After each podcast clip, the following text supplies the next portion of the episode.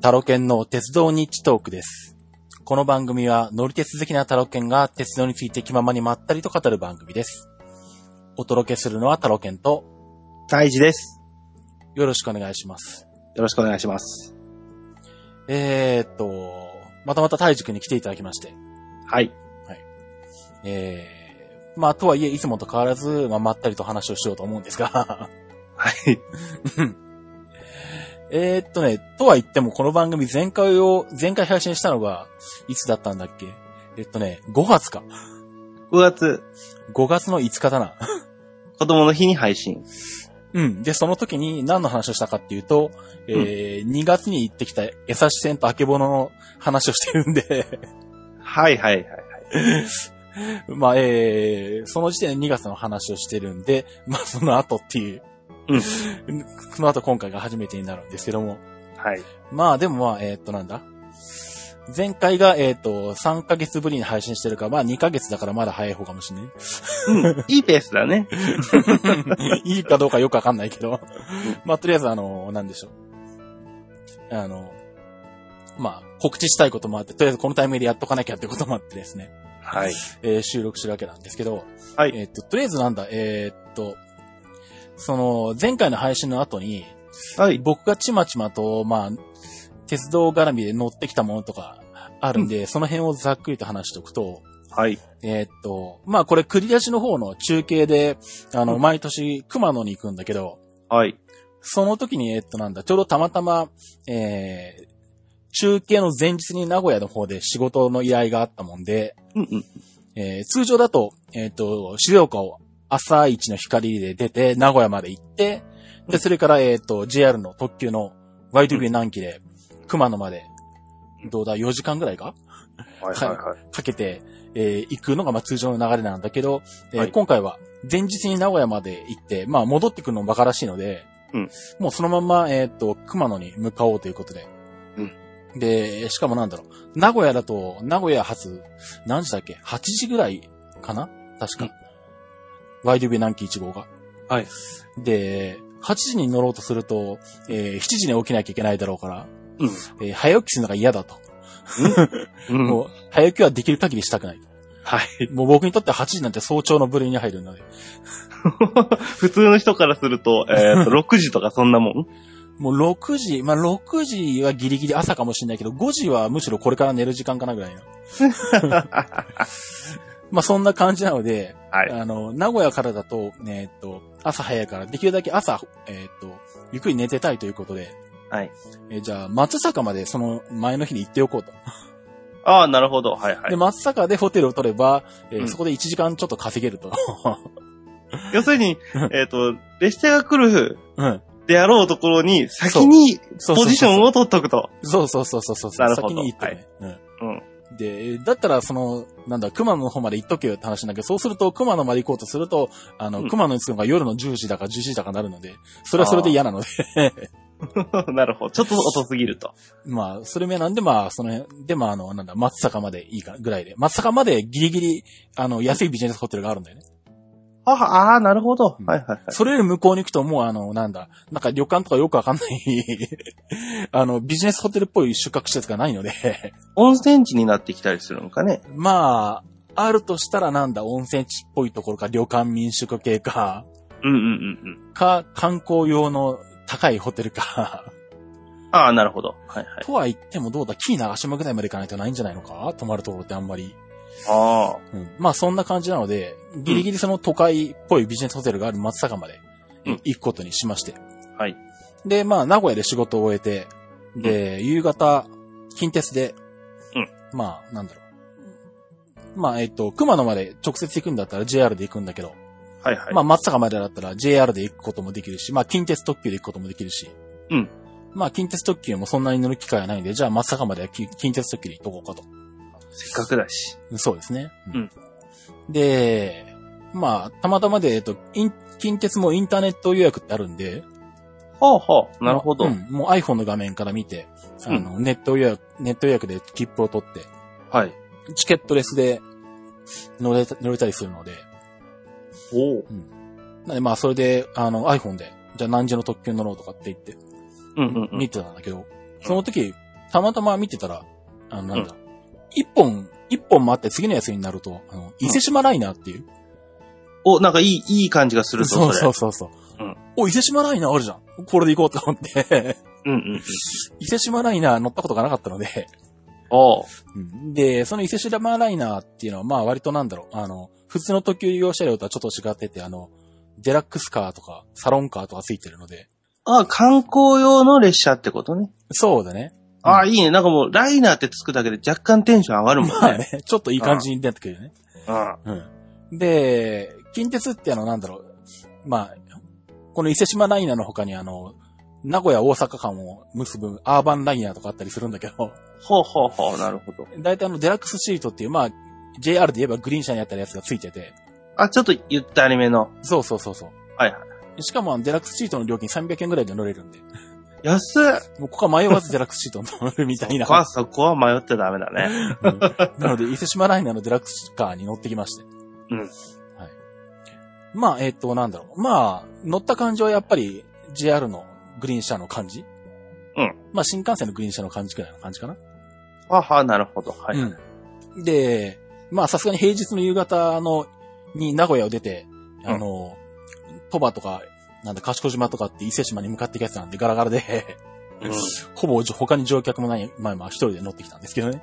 うんうん。で、ただなんだろう、その伊勢島ライナーのデラックスシートに乗ってて思ったのは、うん。やっぱなんだろう、あの、新幹線は、やっぱり揺れが少ないんだなっていうのがよくわかってね。ああ、なるほど。車両の。うん。うんうんあの、近鉄って、はいはいあの、線路の幅は新幹線と同じ幅なんだわ。ああ、企画的に。そう。あの、いわゆる 1435mm っていう世界の標準機関。うんうん。あの、日本の JR とかは 1067mm っていう、まあ、約1メートルぐらいの幅で、うんうん。 40センチぐらい狭いんだけど。まあなんか、あの、大昔初めて日本が国内に鉄道を導入しようとした時に、うんあの、鉄道先進国のイギリス人に相談したら、うん日本人はお前ら小さいから線路1メートルぐらい十分だろうぐらいのこと言われたらしくて。もうだったら次はもう3メーターぐらいの作っちゃえ。 まあ、まあ、日本の場合はそのなんだ、山とか川とかがやったら多いから、あ、まあ、あの、小型化した方が有利ってのもあったんだと思うんだけど。まあ、あの、どうやんだろうね。国土が、うんえ待って、それ言ったのどこの国イギリス。イギリスだろうん。お前らも島国じゃねまあ、そんな変わんない気もするけどね。 まあ、そんなエピソードもあった。で、まあ、なんだ、国鉄の標準機、まあ、日本の標準機関としては1067ミリとかでえ。うん、うん。なってるんだけど、えーっと、まあ、新幹線とか、うん今回乗った近鉄なんかは、えーそれよりも幅の広い1435ミリっていう線路の幅で走ってるんだけど、うんううんでもやっぱりなんだろう、あのーやっぱ新幹線と比べると何まあ、路盤から違うんだろうけどね。はあはあはあ、なるほど。同じ線路の幅があって、まあ、席もこれだけ同じようにゆったりしてるんだけど、やっぱ全然揺れが違うんで、やっぱり新幹線は、本当にあの、なんだろう、揺れがないんだなっていうのがよくわかりました。うん、うん。うん。だからなんだ、新幹線のグリーン車って、最近は特にもうなんだろう、ノートパソコンをこう、何使って仕事してても十分やってるぐらいに揺れないぐらいのうん。安定性があるんだけど、うんうんなんだ。特になんだろう、えっ、と、ちょっと前に300系がなくなって、700系以降になってから、うん。 300系は初めて270キロで走れるようになった東海道新幹線の車両だったんだけど、うん。なんでなんだ、望みが出た、出た時に一番最初に走ってた車両が、うん。 300系なんだけど、っていうのは、あの、白い方かなまあ白い、うん白いやつ、白いやつなんだけどね。まあ全部白いけど。白くてなんかあの、えーっと、ちょっと丸いようで尖ったようなやつかなそうだね。今みたいなちょっと鴨の橋型ではなくって、まあ、下の方がこう、まっすぐ切れてる感じのっていうのかな。うん、ん。車両で、うんあれはまだ本当になんだろう、あの、技術の限界まで使い切って270キロ出してる感じがあったので、結構揺れたんだよね。おー。だからジュースとかを、何置いてても結構なんかジュースが波打つくらいの感じがあって、はいはいはいはい。ちょっと、うん、こんだけ揺れてると、ちょっとなんだ、ノートパソコンとかで作業するのは厳しいかな、みたいなうん。ところがあったんだけど、それが最近、まあ最近っていうかなんだ、今走ってるのが、一番古くて 700K ってやつで、はい。で、なんだ、最近ほぼ700、N700K か。うんうんうん。 N700K ってやつになってて。はい。で、さらに、その N700K の改良型の 7- N700AK ってのがあって、 うん。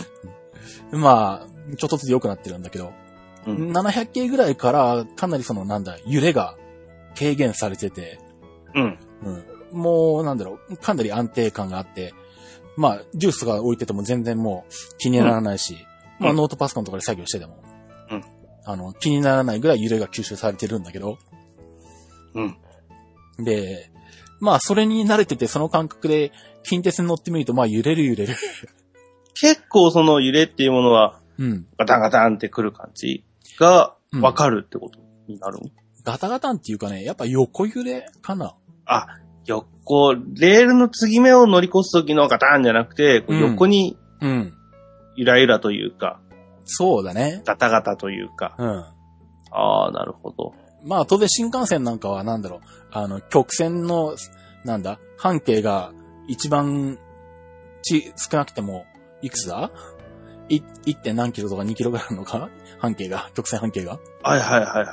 まあ、かなり、あの、うん緩やかなカーブ。そうだね。まあ、東京都内のあの、山手線沿いのところは別として、うんう。ん。曲率が抑えられてるんで、まうあ、んうんそれを考えるとどうしてもしょうがないんだけど、普通の私鉄なんで、 近鉄は。うん。うん。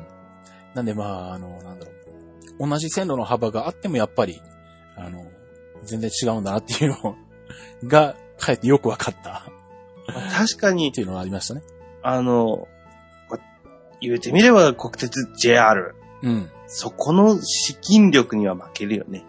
まあ、つうか、新幹線自体がね、まあ、そもそも、 に300キロ近く走れるような、ね、うんスペックで作ってあるんで、 まあ、それは、うんあの、なんだ、120、30キロまでしか走れないのと比較しちゃダメなんだろうけどね。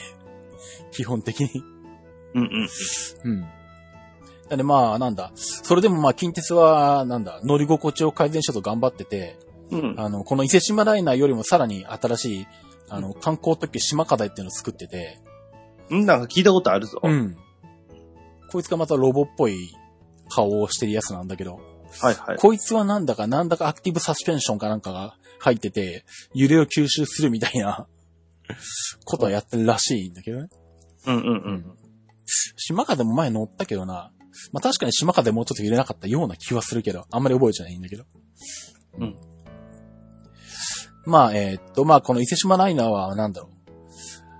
あの、さっき見てみたら、なんだ、登場してから18年経ってるんで、ああ、じゃあ、え、結構じゃあ、あのー長くみんなに利用されてる車両にはなる。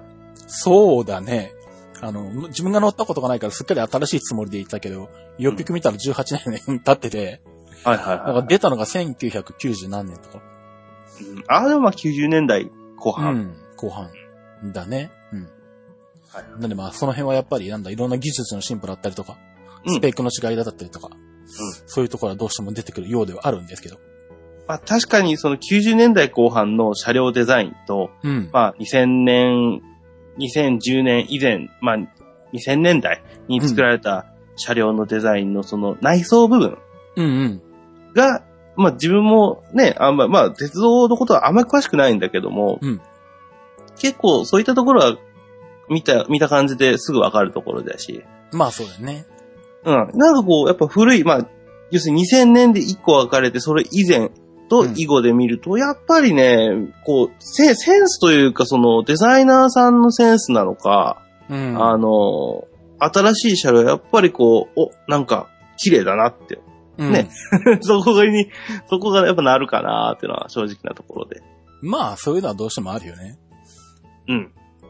まあ今回なんだ、この伊勢島ライナーは一応、車内の、あのーなんだ、そういった座席とか、そういったものはなんかリニューアルされたらしくて、うん。去年リニューアルされてるのかなはあ、はうん。あの、去年のなんだっけ、式年遷宮だっけ伊勢し、伊勢神宮の。あ、あーうん、うん、うん、うんうん。なんかあれに合わせてリニューアルしたらしいんで、まあ内装は新しくはなってはいるみたいなんだけど。はい、はい。うん。まあ、それでもまあまあ18年経っているので、やっぱりその辺は最新の車両とはちょっと差が出てくるのかなっていう感じは、うん、否めないところはあるんですけど。うん。まあ、えー、まあまあでもまあ、とりあえず、えー、そんなこと言いながらもまあ、い伊勢島ライナーに、えー、初めて乗ってちょっと楽しかったって いう話なんですけどね、そこは。はい。うん。で、それと、えーっと、その、熊野の、えーっと、まあ、中継、自転車局のロードレースの中継に行った帰りに、はい。あの、まあ、帰りはあの、半助さんの車に乗せてもらってみんなではい。帰ってきたんですけど、うんあの、去年、えーっと、帰りにあの、たまたま近くにあった無人駅に、ちょっと寄ってみませんかって言って寄ったら、うあん。の、結構なんだ、全然鉄道に興味がない半助さんとか北田さんとか、その辺のメンバーが結構面白がって、うんあの、まあ、カメラマンなので写真をバシャバシャ撮ったりとかして、うんうんうあんの、僕的にはあの、別に何の変哲もない普通の無人駅だなとか思いながら、うん。 あの、取り立てて何というのはなかったんだけど、えらいあの、喜んでくれたので、 ああ、うんなんか、うーん、なんかピンとこな いな。うん、自分もやっぱりね、あの、車両がない駅を取るのもなんだかなってのもあるけれど。ああ、そうかそうかそうか、そういう視点もありか。なるほど。 うん。あとまあ、一応ね、広島にね、無人駅はいくつかあるから、別に、うんあの、うん普段の、普段のことだから、あんまりそうだ別よにね。。珍しくはないよね。うん。あ あ、ここは無人駅なんだなって思うだけで。 まあそうだよね。 うんうん。まあその辺はなんだ。えたまたま一緒に行った半助さんも北沢さんもあの、東京とか神奈川に住んでる人なんで、 うんうんうんまああの、そもそも、半助さんなんかディーゼルカーに乗ったことがないとか言ってるんで、えーとかいう、 うん。うん。いう電車しか乗ったことがないっていうね。電化されてない区間は乗ったことがないみたいなうん。ことを言ってるので、まあ珍しかったんだろうけど、まあそんなことがあったので、うん。じゃあ今年も帰りはちょっとどっかに寄ろうと思って、うん。で、前から狙ってたのが、あの、紀勢本線にハすって駅があって、はだす。はい。ハダス波に田んぼの谷、なんだ、この巣は、なんで説明すればいいんだうんなんかの数だね。 あの、3本斜めに左側にあって、その右側にページみたいな、うん字を書くハすって駅なんですけど、まあこれが一応何、あの、秘境駅と呼ばれている駅で、うんあの、人がなかなかたどり着けない秘境にあるという、秘境にある駅っていう、ここにうん、駅を作ることによって、秘境駅でしょいわゆる。うん。誰が降りて誰が乗るの熊でも乗るのんえっとね、この肌世紀がある場所は、うん。えっとね、紀勢本線ができる前は、うんえっと、集落はあって人は住んでたんだけど、うん。えっと、陸路でたどり着く方法がない場所だったんだわ。ああ、そう、ああ、そういうことか。であら、だからはい紀勢本線ができる前までは、うんそこの集落に行こうとしたら、うん海から行くしかなかったの。え、アプローチが、あの、うんええ船でしか行けなかったの。そう、あ、そういうことか。そう。で、まあ、結構なんだ、その三重県のしかも、紀伊半島の結構下側の方のうん海岸沿いの入り組んでるところの中にあった集落で、まあ、そもそもなんでそこに集落ができたのかも謎なんだけど、よく考えたら、うん。最初にたどり着いた人たちはどうやってたどり着いたのかみたいな話はあるんだけど、まあ、それを置いといて、まあそこに集落があって、で、うん道路はなくて、うん。で、そこに規制本線がこう開通した時、まあそれでも最初駅はなかったんだけど、はいはいははい線路が通ってるだけで、 い。うん、そういうのだっけ。でもまあ、あの、陸路がないからう、んここに駅を作ってほしいっていう要望があって、まあ当時国鉄だったから、うん。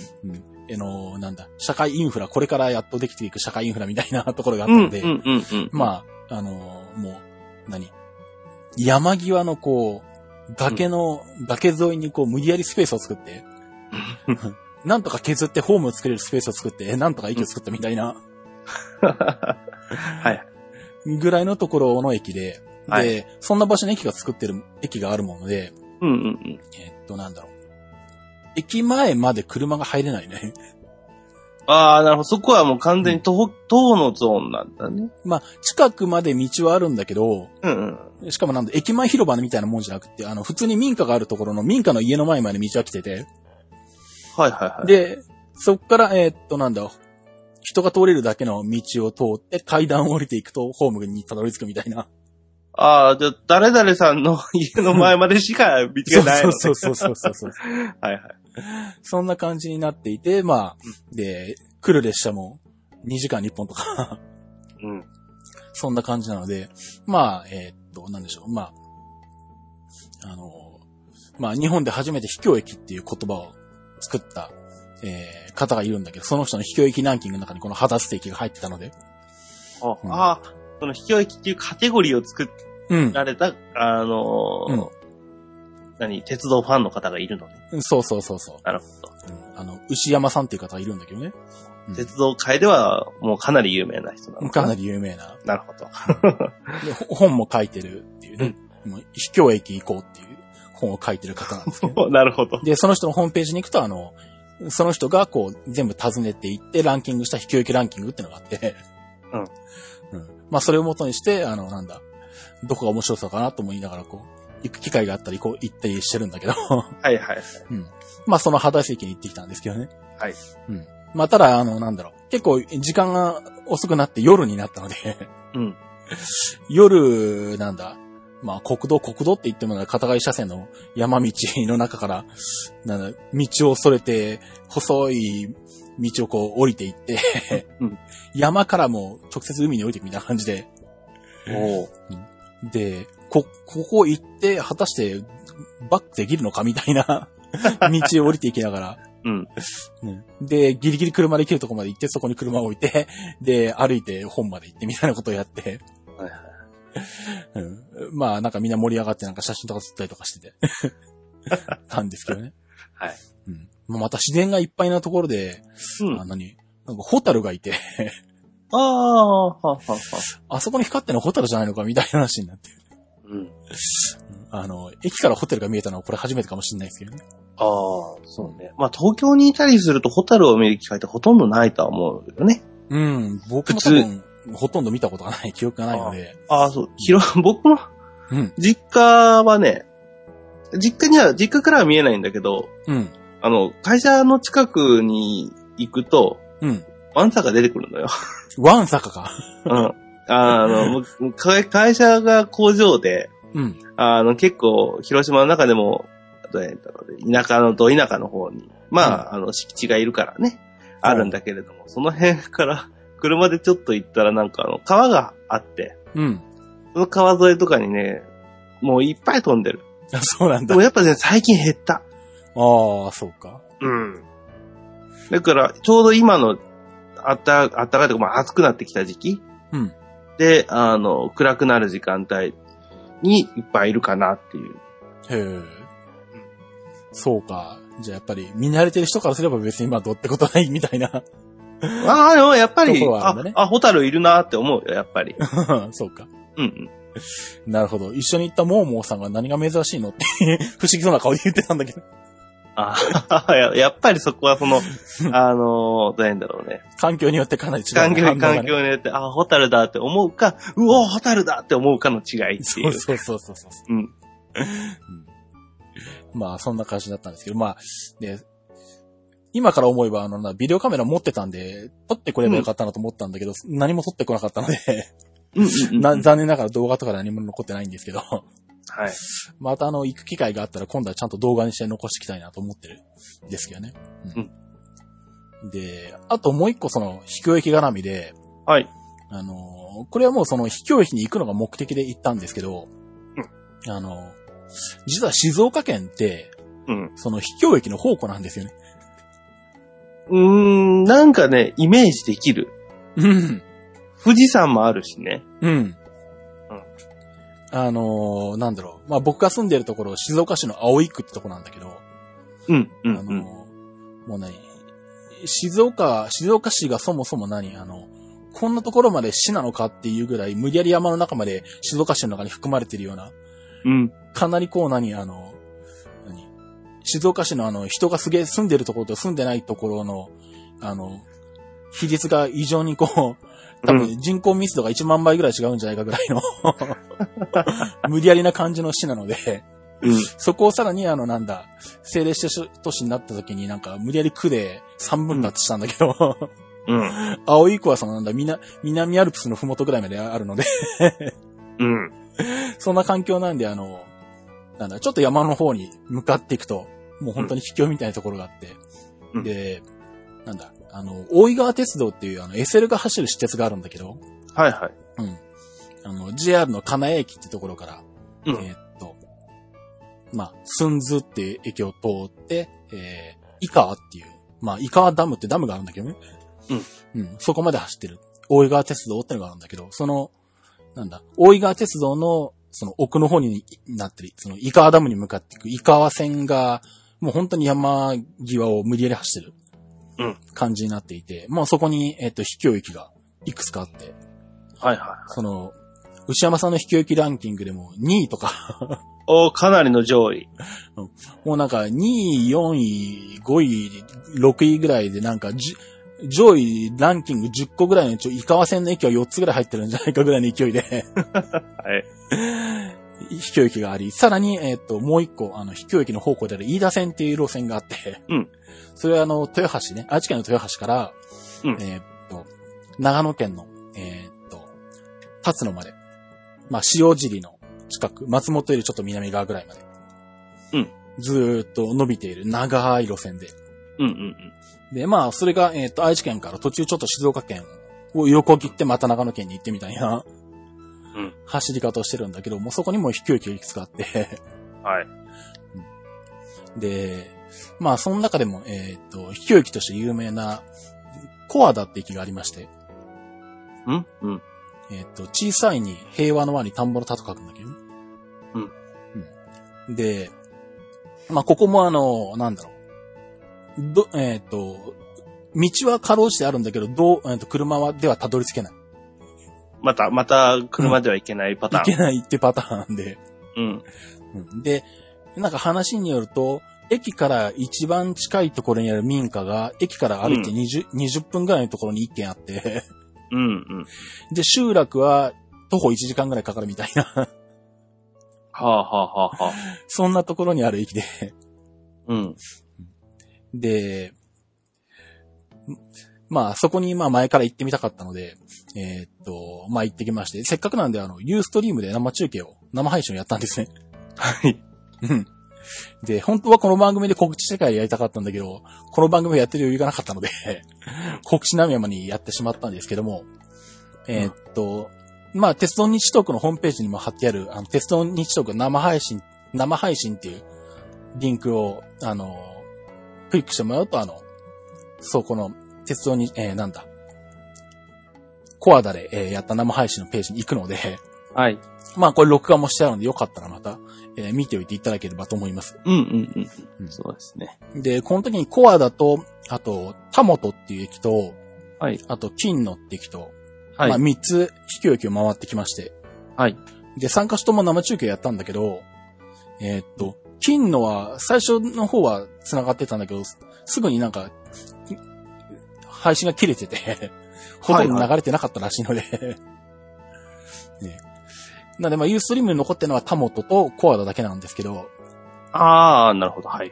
まあ、ただビデオカメラで録画はしてあるんで、まあ、できたらちょっと時間を見つけて編集して、あの、ちゃんとした、うんあの、何、動画の形にして、うんまあ、何、販売するなり、YouTube に載せるなり何か やりたいなとは思っていますが、 まだ今のところできてない状態なんですけどね。はい。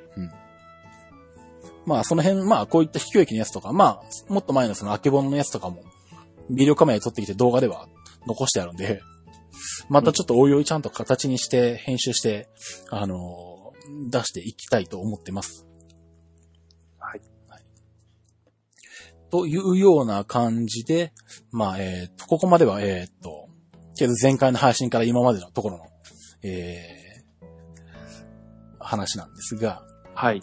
で、あと今日言っとかなきゃいけいかいけないのが、えっ、と、クリアジ東方キャラバンっていう。うん。えー、まあ、クリアジの方の、あの、まあ、イベントというか企画がありまして。うんえっ、と、去年も行ったんですけど、えっ、と、クリラジの、えっ、と、BJ とハンスケさんと僕と3人で、えー、車、ハンスケさんの車に乗って、えー、なんだ、福島の、えー、まあ、原発のところとか、あとはあの、震災の時に、まあ、津波とかの被害を、はい。えー被害があった、えーまあ、海沿いの町ですね。あの辺をこうずーっと回っていって、まあ、で、その模様を、まあ、ユーストリームで生配信していくっていう。それが、えっ、と、今年もありまして、もう本当に何でしょう。えーっと、まもなく7月30日から、えーそれがスタートになります。で、まあ、詳しくは、えーっと、東北キャラバンでググってもらうと、あの、専用ページが出てくるんで、うんうん。で、そこに、えっと、ユーストリームの配信とかも、えー載ってますし、まあ、ざっくりとした予定なんかも載ってるんで、はい。まあ、そこ見ていただければ、詳しくはわかると思うんですけど、そうですね。えーっと、まあ、それでいくと一応なんだ、8月の2日に、えーっと、岩手県の久慈市、はい。 9時について、一応そこでまあ、えー、到着して解散となる予定なんですけど、はい。で、BJ と半助さんは、その後また、車で、えーっと、高速で東京まで戻ってくるんですけども、はい。まあ、えー、9時まで行っておいて、車で帰ってくるのはもったいないと うん。いうことで、まあうん僕はその後どう何か乗ってこようと。まあ、名物路線でも、まあ、うんえー名物でなくても。 うん。はい。 そうですね。うんで、えーっと、まあ、ということで、そのクリアし東北キャラバンが終わった後に、まあ、えーっと、まあ、乗り鉄してくる予定になっています。鉄道日則的に言えば、そっちが本番かな。うんそっちがメインですね。 はい。そっちがメインですね。うんはいで、まあ、クジャシ東北キャラバンの、その予定がまあ、ふわっとしてるんで、うんまあ、確定じゃないんだけど、一応考えてはいるのが、はい。えっと、まあ8、8月の3日の日曜日の朝、うんその9時を出発して、9時には、えっと、八戸線っていうローカル線があって、はい。まだ乗ったことないんだけど、八戸線が9時から、えっと、八戸まで。八の、八の辺は行ったことあるよ。おーあるんだ。あの、バイクでね。ああ、なるほどね。うん。まあ、あその、の、うん。あなんだったっけな。八の辺からね、苫小牧までフェリーが出てるんだよ。ああ、そうか。うん。それにバイクを乗っけて、えー北海道まで行ったっていうだけだけどね。なるほど ね。うん。大雨が降る降るのよ。だいたいね、うんわしがね、青森に行くとね、いいことないの よ。台風来たりね、大雨降ったりね、雷落ちたりね、うん青森に嫌われてるのよ。そうか。じゃあ、なるべく大志くんは、あの、青森の人たちに来てみれば、あんまり来てほしくないん だよ。うん、でもね、青森の知り合いいっぱいいるのよ。そうなのか。うん。じゃあ、友達のうちに行くと、なんか青森に何かをもたらすみたいな。そうだから菓子折り持っていかないとごめんね。北から雨降るわ。言うてそうか。うん。でもまあ、八戸の方にも行ったことあるし、まあ結構東北はね、原付でもうろうろしたこと、 もう話の規模がおかしいんだけど、うん。あの、東京から原付で、あの、とあの東北一周してみたりもしたことあるし、うん。だからなんとなくね、東北のね、海岸線の土地感はある。ああ、そうなんだ。うん。あの、この間のその、えっ、と、石巻とかも、えっ、と、もう何回も行ってるしね、あ三そうなんだ。うん。で、あの、まあ、石巻からすぐそこにあの、えっ、と、えっ、と、なんだっけ、えっ、とん、松島、松山、松あ、島、松島、松島。はいはい松島があるよね。うん。あそこもね、もうあの、その辺でね、何泊か物宿もしたしね。あ、そうなんだ。うん。綺麗なのよ。夜、あの、夕方から夜にかけてと朝あーはが。あ、はあ、はあ、はうん。だから、あの、まあ、その、そこが、こう、いわゆるその、みんなが見るような景色のところに、こうんう、ちょっとした、こう、あずまや的なものが、ポツポツポツっとあって、あ。うん。まあ、そこに、あの、まあ、バイクとか止めて、さすがにそこにテントを張るわけにはいかないから、うん。うん。あの、まあ、寝袋だけ簡単に広げてね、もう人が来てどきなさいって言われたらもうすぐあすいませんって片付けれるぐらいにして、うん。うん。で、ぼーっとして、まあ、近くにコンビニとかもあるし、うん。だからまあその辺で酒買ってきて、うんまあ、ぼーっとして、みたいうな、んすごいいい時間を過ごした記憶があるけど。そうなのか。うん。確か去年もなんか松島の近くのどっかで寝たんだよね。はいはいはい。今年もそうなるかもしんないんだけど。あの辺はね、あの、まあ、さすがに野宿をしろとは言わんけれども、 うんあの、道の駅、大きい道の駅がいっぱいあるから、うん結構その辺でね、あの、足湯に入れたりする記憶が、足湯に入れる道の駅とかもあるのよ。ああ、そうだね。結構なんだ。あの、風呂は毎晩必ず入るから、結構道の駅に寄ったりとかして。うん。で、うん。あの、車を運転してると、うん。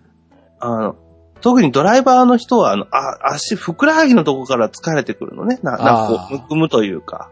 まあ、ずっとね、踏みっぱなしだったりとかするからうんうんね。だからね、足湯とかに入って、あの、さっぱ、あの、足だけ、ちょっとこう、うん。ちょっと揉んであげたりすると、いいかもしれん。ああ、なるほどね。うんまあ、そんまあな、 話がちょっと変わったけれど。うん。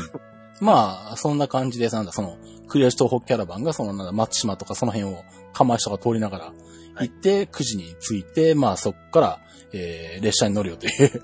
はい。形なんで。まあなんだろう、最初はそのなんだ、あのー三陸鉄道が全通したから、三陸鉄道に乗ろうかなとも思ったんだけど、復旧し、復旧というか、うん。あの、電線開、再開してる。ああ、再開したんだね。うん。やっと。うん。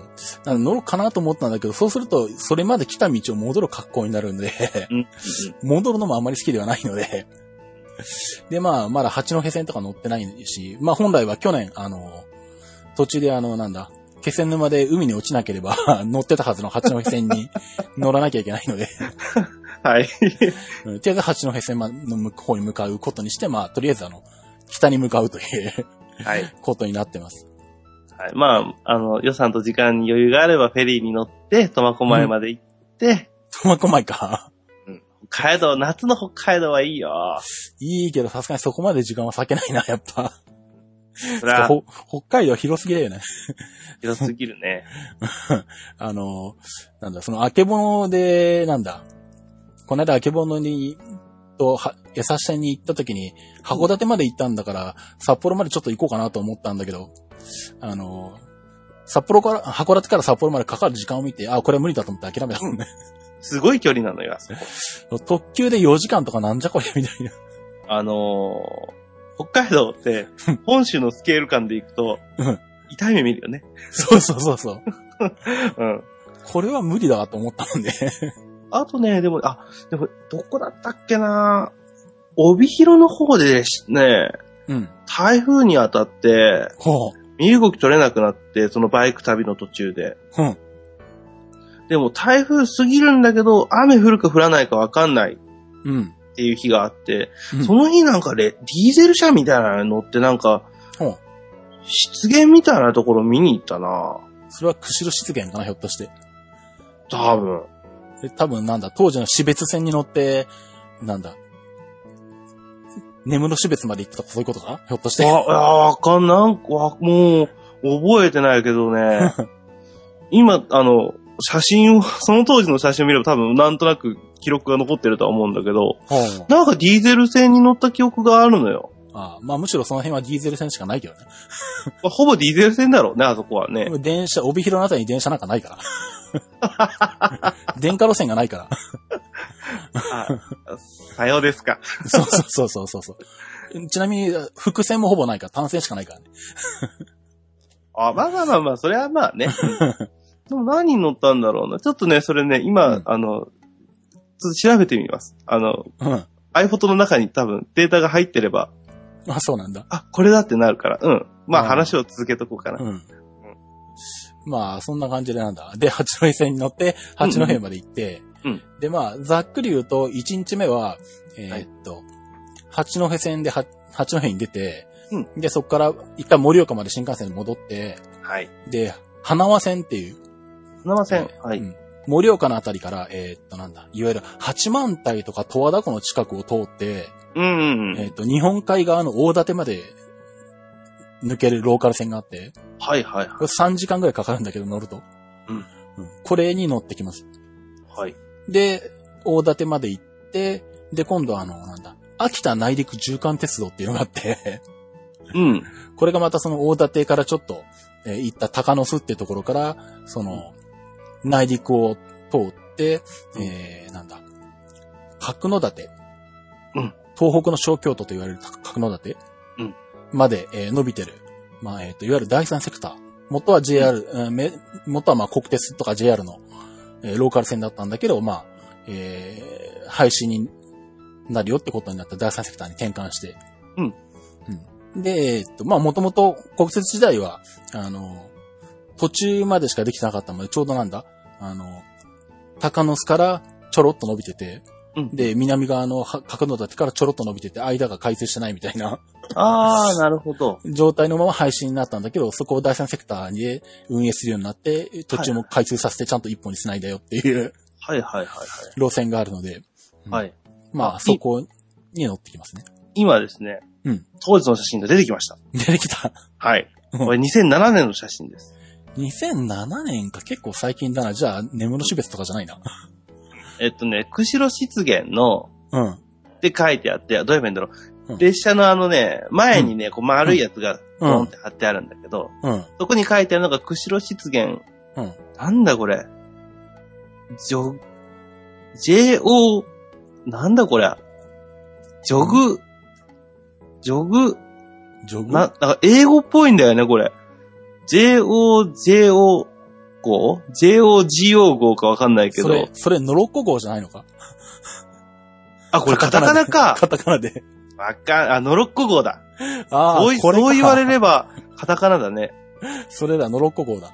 あーノロッコ号です。これもう全然覚えてない。記憶にほとんどない。ああ。なるほど。はこれで、えっ、とね、トーロって駅まで行ってるね。あ、はあはあはあ。ああ、道路ね。うん、うん、そうだね。うん。運転区間が多分ほ釧路、釧路から道路になってるな。 そう。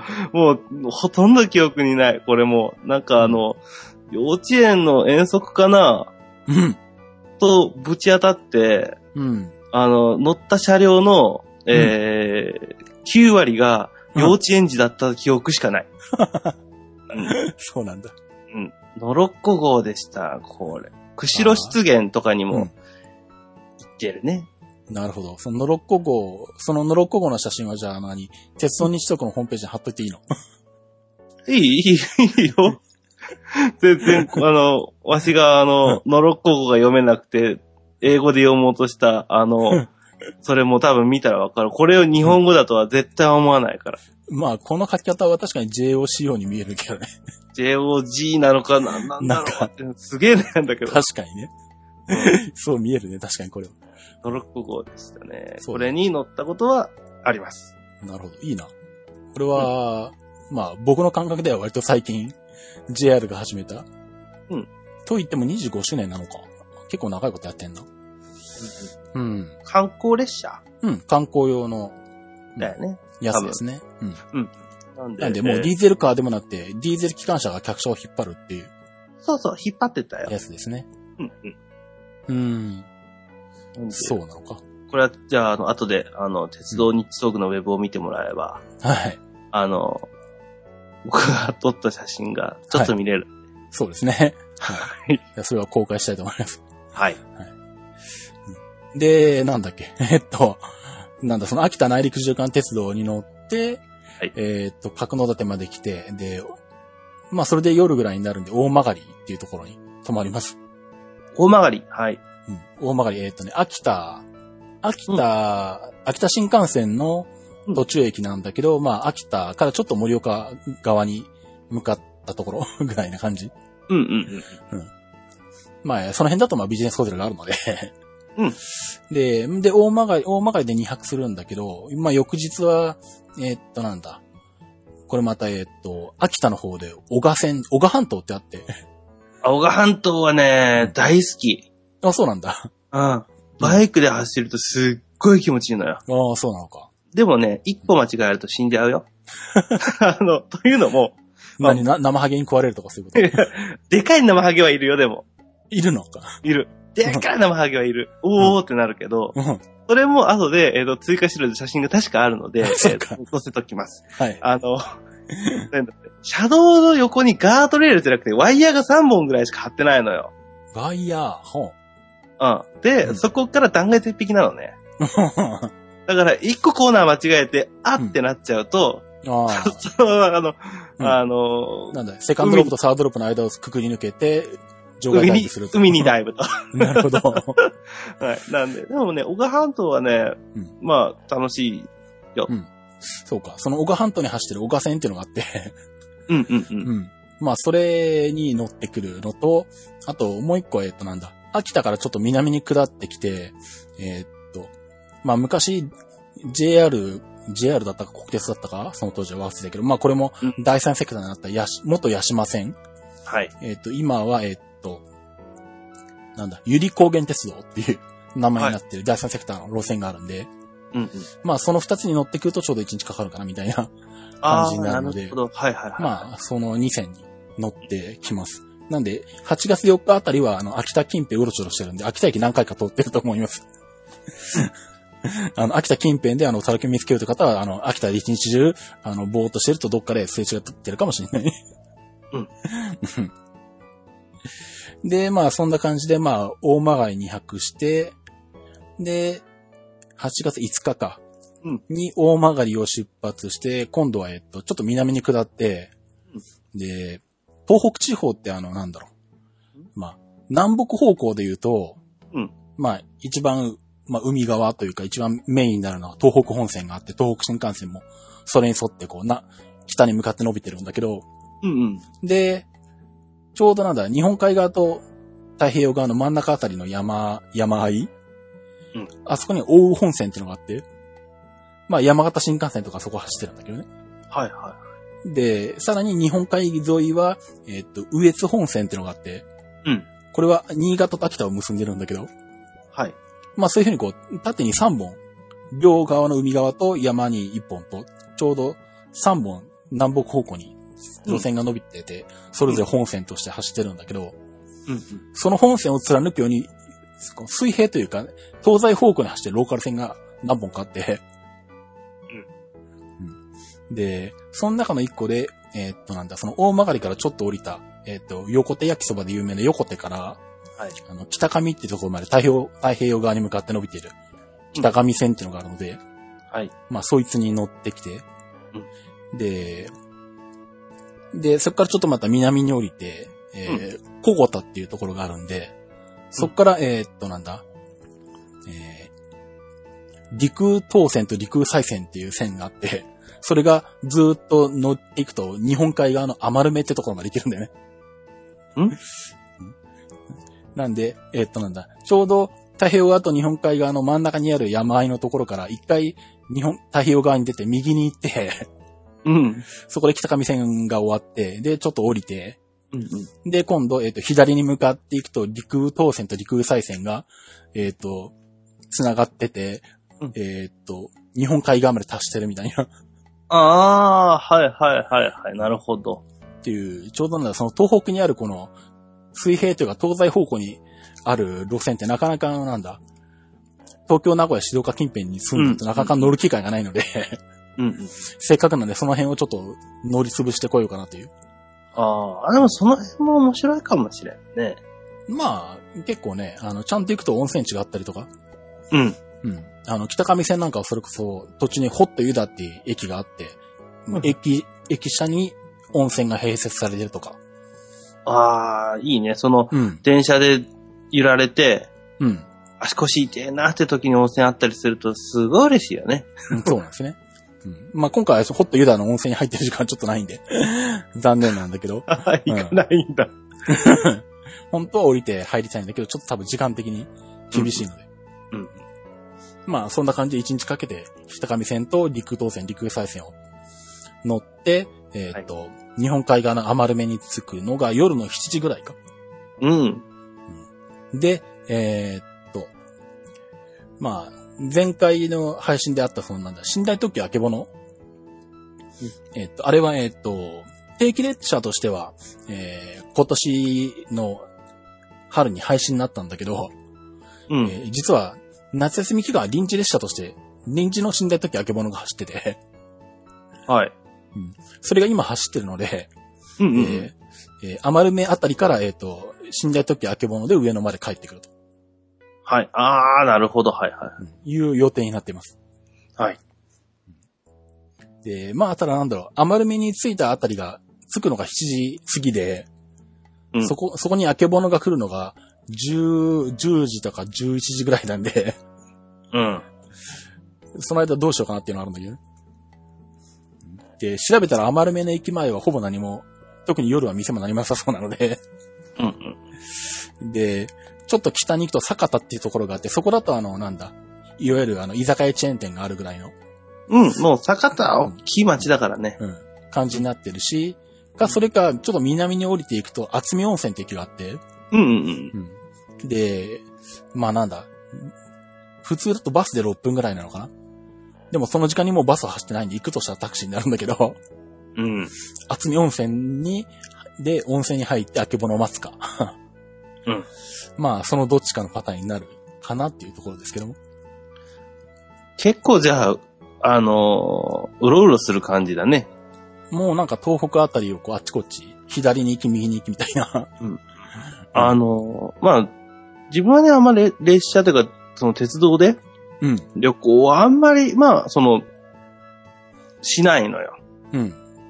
あの、まあ、どっかに行くから鉄道に乗るよってことは、まあ、行く、いか、いかようにもあるけれども、まあ、まあ車とかバイクの方が多いって感じうだんね、。そうそう。うん。あの、まあ、旅行とか旅になるとやっぱバイクだね。うん。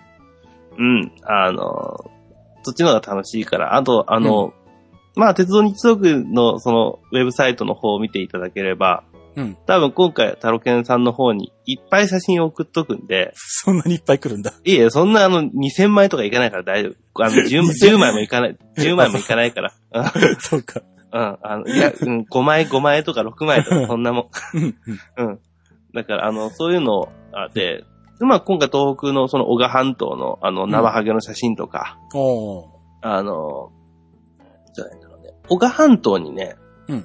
名前忘れたの、ゴジラ岩だっかなゴジラ岩うん。っていうのがね、あるのよ。ほう。えーっと、まあ、それもね、送っとくけど、本当はそのゴジラ岩は、うん夕方見ないと意味ないの。ね。ああ、出てきたなんか、オガナビってのがあって、オガに。うん。なんか、夕日にゴジラの顔みたいのが そ映っうてるやつが。そう、ゴジラのこうね、サイドビューみたいなやつがあるんだけど、自分が行った時はね、うんもう朝だったから、うん。がっつりね、あの、朝日を浴びてるゴジラでもう岩の形が丸見えなんだけど、そうか。うんだか らシルエットになってないとダメなんだね、これは。そう、シルエットになって、夕日が口のところに来るとゴジラが火を吹いてるように見えるのよ。うーん。そういうことか。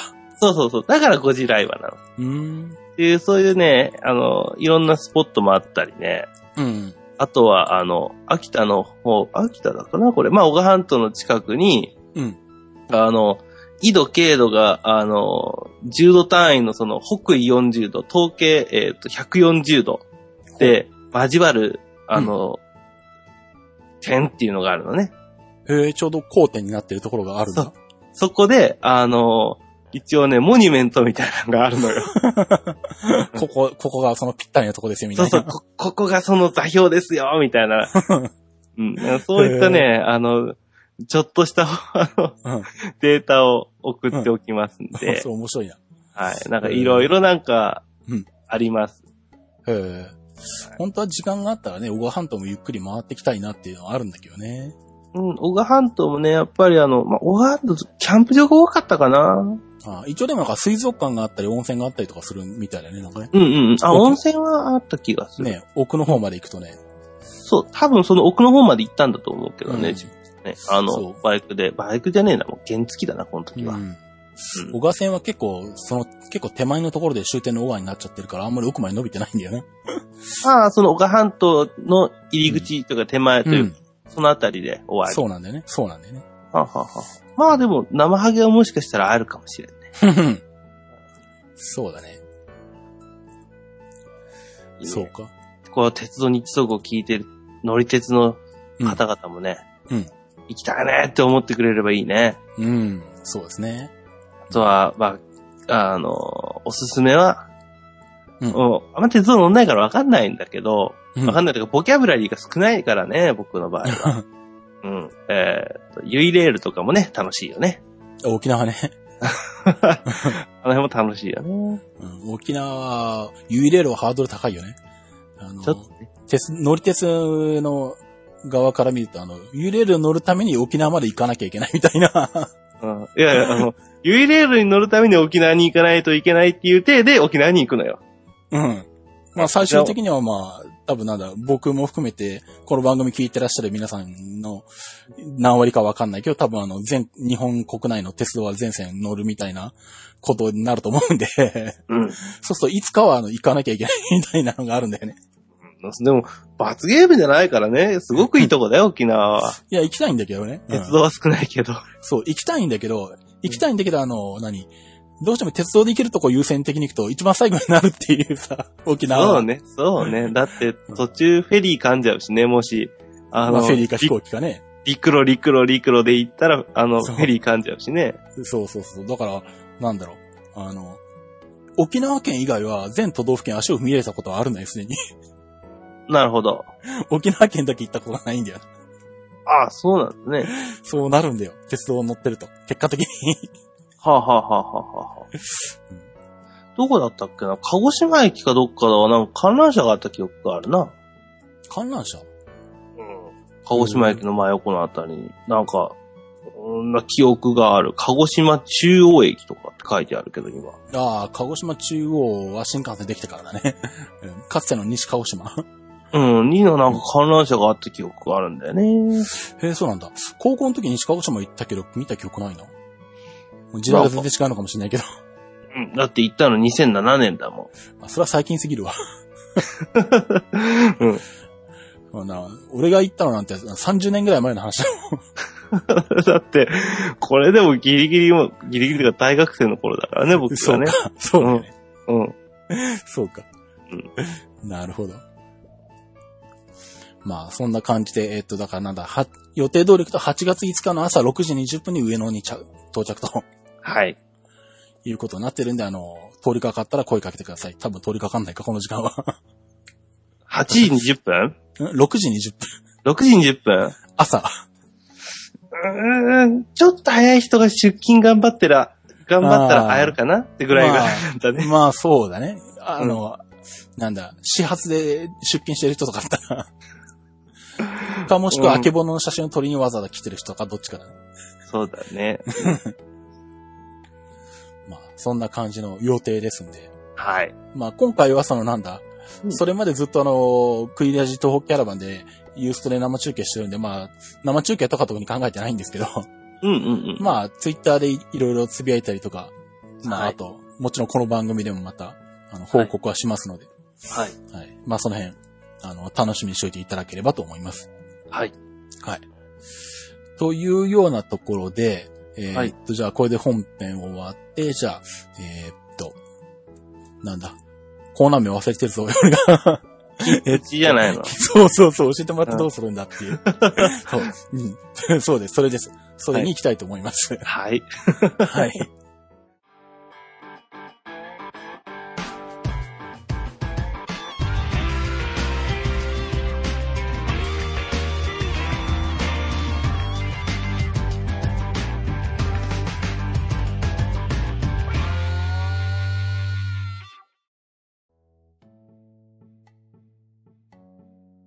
切符の知識、切符値です。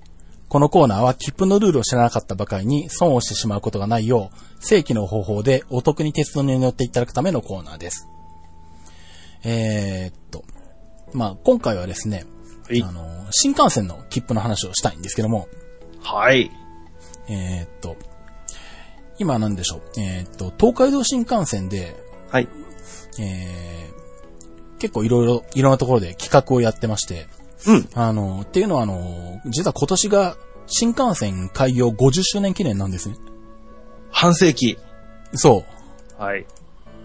あの、東海道新幹線が開通したのが、えっ、と、前回の東京オリンピックの時の1964年、はい。オリンピック開催のなん10日前、1週間ぐらい前にギリギリ間に合ったみたいな。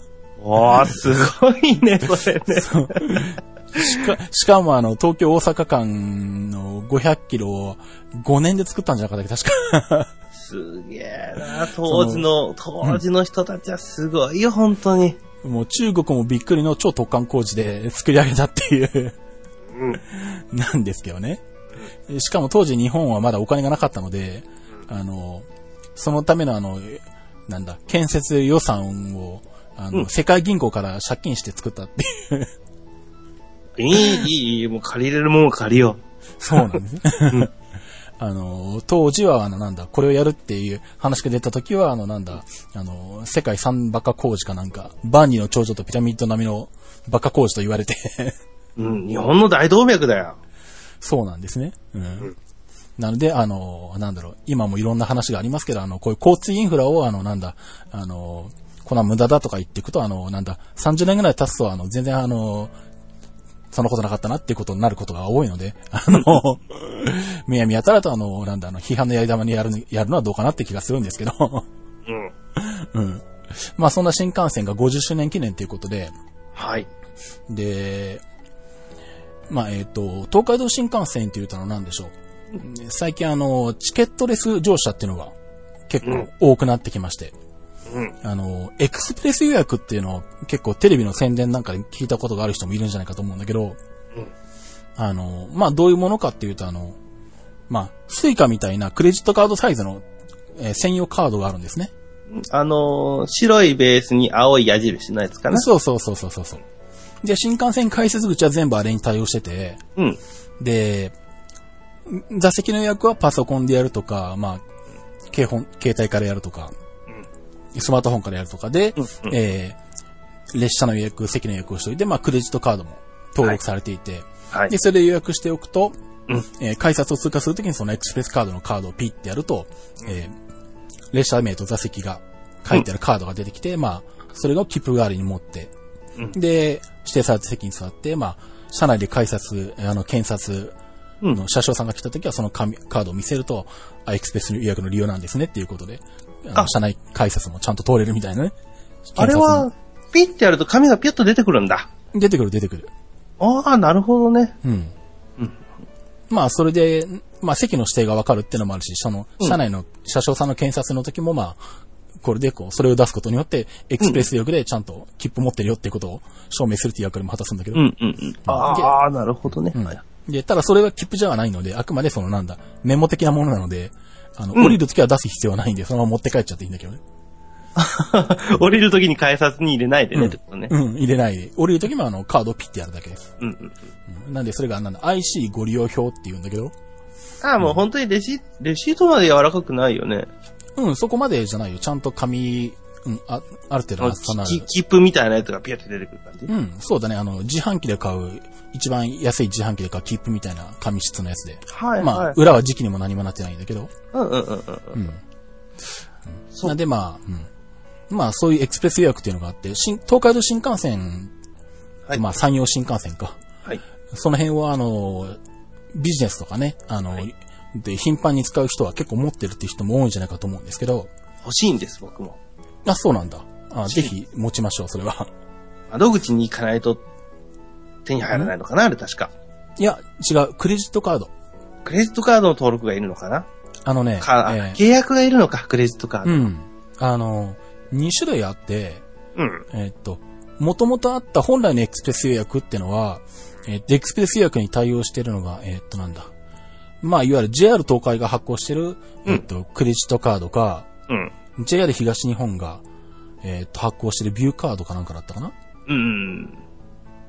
と、ん東日本とは違ったっけごめん。東日本はちょっと、はっきり覚えてないんだけど、あとあの、JR 西日本が発行してる J ウエストカードってのがあって、そう。うん。うん。そのクレジットカードを、まあ普通のクレジットカード申し込みと同じように、あの申し込み用紙をうんうんうん。もらって、まあ申し込み用紙自体は、あのなんだ、地元が JR 東海とか西日本のうん。エリアだったら駅に行けばあるし、まあもしくは申し込み書自体は郵送で送ってもらうっていうのも、もうネットでその申し込み取り、申し込み用紙を取り寄せるっていうのもできるんだけど、うんうんうん。うん。で、申し込み用紙をもらって、まあ普通のクレジットカードを作るときみたいに、申し込み用紙書いて、反抗して、引き落とし口座全部書いて、で、まあ郵送すると、まあ2、3週間でカードが送られてくるっていうのなんだけど、それがねうん。大変だね。まあ、僕の場合は、今、うん。日本にいないので、うんうん。えー、っとですね、受け取りの瞬間に本人確認が必要なのね、クレジットカードって。ああ、そうかそうかそうだね。うん本人じゃ受け取れないよね、今ね。うん。あの、対面でうん。うん。その書類を書いて、うん。で、あの、こあの、免許証とかを見せて、うんで、、あ、本人さんですねっていう風に処理をしてくれるクレジットカードの制作方法だと、受け取りは誰でもいいのよ。ああ、なるほど、そういうことか。うん。だけども、そういうやり方だと、最終的に自分が取りに、うんあの、受け取らないといけないから、うん。困っちゃうんですね、これがまた。 ああ、なるほど。うんう。ん。で、そういう場合にもう一つ方法があって、うんうんえーっと、なんだ。これは、名前なんだっけ、それって。うんとね、最近できたんだけど、その、まあ、クレジットカードが限られるんだけど、その専用クレジットカードじゃないやつでも、うん。あの、持ってるクレジットカードにオプションとしてこのエクスプレス予約の機能をつけられますよっていうのが始まってて、はいはいはいはい。えっとね、なんだっけ、EXIC ライトなんだっけ、うんなんかそんなような、のがある。そんな名前のやつが、えー、できてます。はい。ただ対応してるカードとかそうじゃないやつがあるんで、その辺はあの、各自持ってるクレジットカードのホームページとかに行ってうん、確認が必要なんですけど、はいはいはい。定型クレジットカードっうん、てことだね。そうだね。うん。なんで、それに対応してたら、今持ってるクレジットカードのオプション機能として、EXIC をつける、あの、エクスプレスカード予約の機能をつけることもででききるます。。できるようになったと。できるようになってます。ああ、それはちょっともし持ってたらいいかもしれんね。うん。まあ、クレジットカードをね、あの、5枚も10枚も持ちたくないっていうのが正直なところで。まあね、うん。うん。まあ、それでね、あの、使い勝手がいいようにできるんだったらういいよん、ね。で、ただその、なんだ、うんあの、そのやり方だと実はちょっとあの、切符の割引率が違ってて、 なるほど。うん。あの、本来のエクスプレス予約だと、なんだ、えっ、と、指定席分が無料みたいな感じになってて、うん。まあ、指定席料金って520円かな、今。うん、530円ぐらいになったのか 消費税が変わって。まあ、500円ぐらいなんだけど、まあ、うん要は自由席料金の金額で指定席に乗れて、うんうんうん。で、しかも、えっ、と、列車の発車直前まで何回でも列車の変更ができるんだよ。ああ、なるほど。はいはいはい。だから iPhone 持ってて、うんうん。あの、なんだろう、例えば、光何号の何時発の列車で予約してて、うんえーちょっと予定が遅れてこれもう間に合わないと。もうあと列車の発車まで3分しかない。ちょっと iPhone 出して、エスプレス予約の画面に行って、いや今のうち変更ってやると、30分後の列車に変更できるとか、 うんうんうんうん。もうそれを何回も、あのーできると何回繰り返してもいいと。普通に切符を買っちゃうと、えっ、と、緑の窓口行って1回しかできないもんね。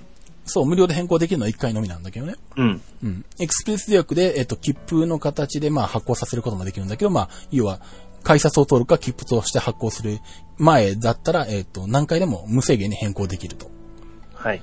うん。いうのがあるので、まあ、特になんだ、仕事とかで、分刻みで、あの、動いてて、新幹線止められなきゃっていう人たちは、まあ、非常に便利な機能も、でもあるんですね。うん。まあ、そんなエクスプレス予約なんですけど、はい。えーっと、そのまあ、エクスプレス予約の利用者向けのキャンペーンとして、えーっと、うん割引の、あのーキャンペーンが2つありまして、はい。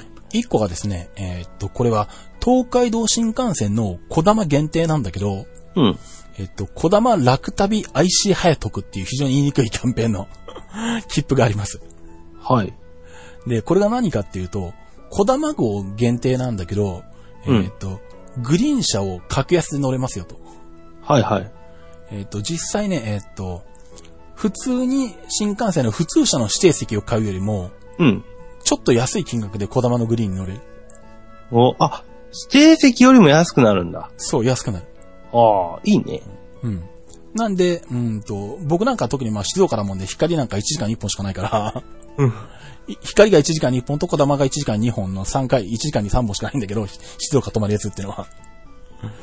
うん、そうするとまああの、結構高確率で小玉に使うこともあるんで、うん も。ういっそ、なんだ、あの、まあ、東京まで行くにしても、せいぜい光と30分変わるか、ぐらいの感じだと、まあ、だったら安くてグリーン車に乗れるならもうグリーンでいいやと思って、 小玉で行ったりとかすることがあって、だから最近はあの、なんだ、これでやたら小玉のグリーン車に乗ってることが多いです。うん。で、えーっと、これが一応来年の何月かまで、まあ、えーっと、1年ぐらいやるのかな来年の3月まで3月31日までうんのキャンペーンになってます。はい。なので、東京、静岡間だと、えっと、なんだ。 い、えっと、東京、静岡間だと普通車指定席プラス300円でこだまグリーンになるのか。東京300円。東京、名古屋間だと、普通な、普通車指定よりもさらに安いのか、グリーンの方が。小玉のグリーンの方が。あ、距離によるんだね。うん、割引率が距離によるので、なるほど。はい。なので、近いと、まあ、えっ、と、指定席よりも高い場合もあるんだけど、まあ、でもさプラス300円ぐらいとかの範囲で。で、東京、名古屋ぐらいの距離になってくると、まあ、普通指定席を買うよりも1000円ぐらい安いとか。まあ、東京がから名古屋まで、小玉で行くと、大体何時間かかるんかいね。 4時、4時間、え4時間もかかんないな。 3時間ぐらいか。3 3時間ぐらいか。3時間ぐらいだね。はあはあはあ。静岡は東京で1時間半、静岡は名古屋も1時間半ぐらいだから3時間ぐらいか。 3時間ぐらい。うん。えっ、と、あと、えっ、と、ひもっと早いので行くと、のぞみが一番早いか。のぞみだと2時間半。あ違う、のぞみだと違う、1時間50分。 1時間50分。うん。1時間40分ぐらいあーやかっぱ。駅にいっぱい止まるから、1時間ぐらいはやっぱ、まあ、うん遅いのか。まあ、抜かれまくるからね。うん、ああ、そうかそうか、待たないといけないから か。うん。下手したら1回止まって6分ぐらい停車して、のぞみ2本抜かれるとかよくあるからね。ああ、なるほど。あ、だから、のぞみに乗ってると、うんあれ、中身新幹線抜いたぞっていうのはそういうことなのね。え そうそうそうそう。もう、前を行ってる小玉とか光とかは全部退避してるんで。はいはいはいはい。うん。まあ、なんで、もう、多分東京名古屋間ぐらいになってくると、むしろローカルローカル線に乗ってるぐらいの感じの気分になってくると思うけど、普なる通列車に乗ってるぐらいの気分になってくると思うんだけど。うんうんうん。まあでもあの、時間に余裕があるんであれば逆にグリーン車に長く乗ってられるので。あの、そう、あのね、まあ、自分が乗るのはもう広島から東京、あ、ひら広島から品川までをよく乗るんだけど、うん。 4時間あるでしょうん。 ?4 時間ちょっと切るけど。うん。えっ、と、グリーン車だと、うん。まあまあ楽しめるのよ。ああ、そうだね。うん、 4時間もあれば。まあ3時間も半あればまあうん。以上あれば。そうだね。満喫する感じになるよ。うん、若干、まあでも、やっぱね、グリーン車だとね、うん。どんだけ長い距離、まあ、さすがに、あの、18時間乗っとけって言われたら、えーちょっとやめとくって言う けど、あの、まあ、その、4時間前後だったら、もうちょっと乗っててもいいかなって思う。なるなる、そうなる。うん、これが、まあ、正直、いざ乗ったらどうなんだろうって思うけども、うん。 6時間乗ってても、うん。多分、うん。快適だと思う。まあ多分やったことはないけど、東京博多のぞみで乗り通しても多分そんな苦痛じゃない気がするな。うん、なんだ5った時ら間もぐうらい、かけてもね。 もうあの、東京から新大阪まで行って、新大阪からあの九州新幹線に乗り換えて、そっから鹿児島まで行ってもいいと思うよ。うんかもしんないね。 うん。うん。まあ、そんな感じで結構あの、グリーン車はゆったりしてるのもあるけど、あのー落ち着いてるのがいいね。静かだからね。そうそうそうそう。バタバタしないので。うん。うん。やっぱね、ゆっくり、あの、まあ、ご夫婦とかでね、うん。あの、ちょっとこう、いい週末みたいな感じで、まあ連休になるとやっぱお客さんわっと来るから、うん。こうグリーン車の雰囲気っていうのはちょっと薄れてしまうけど、うん。ちょっと週、なんか土曜日とか金曜日の夜から、うん。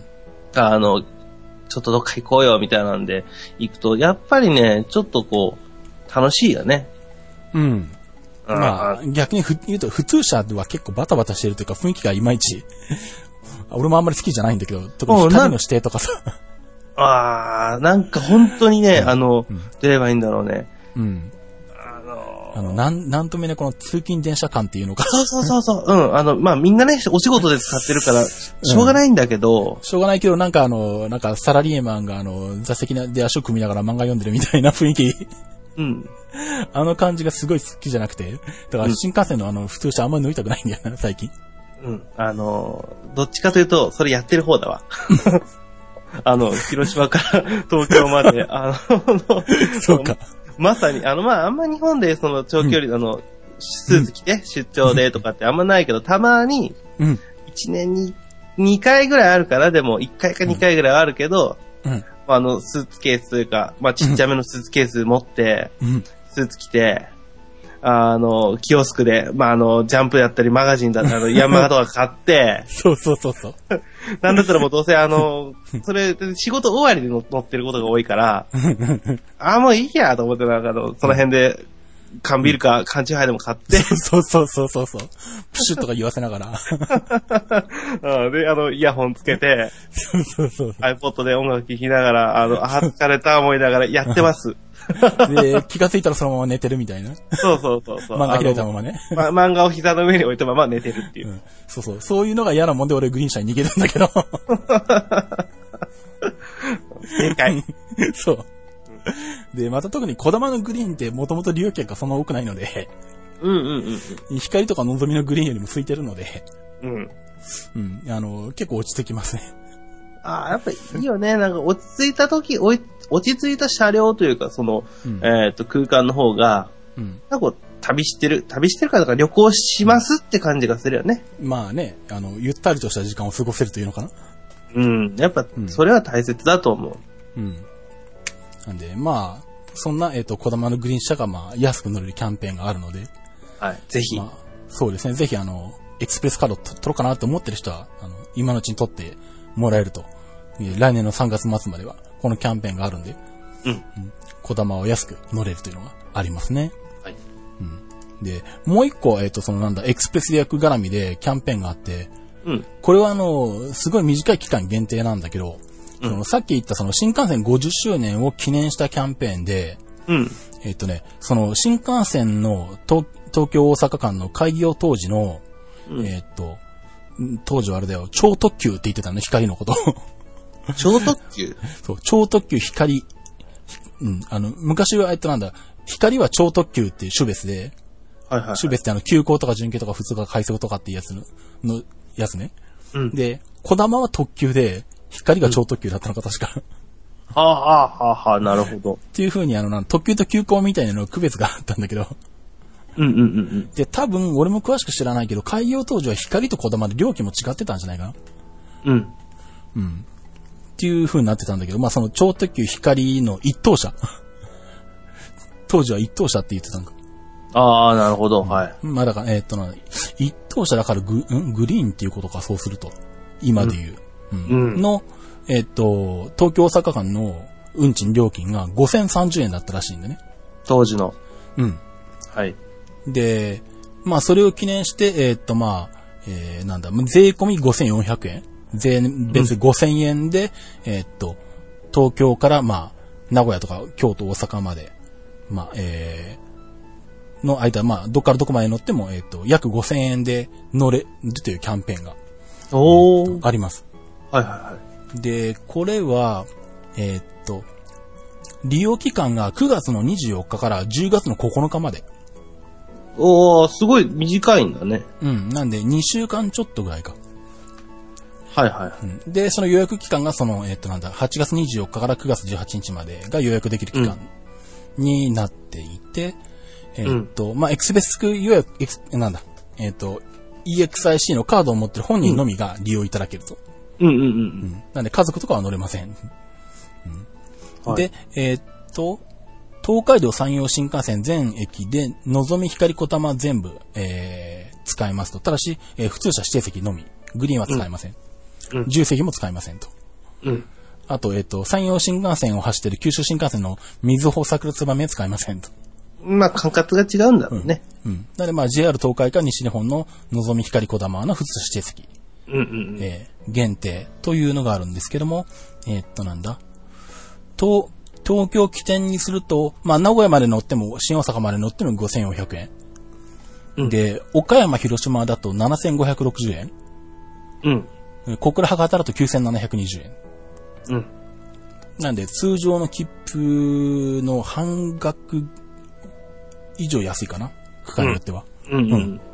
50%以下の金額で、まあ、期間限定ながら、えー乗れますよというキャンペーンがあります。うんうんうん。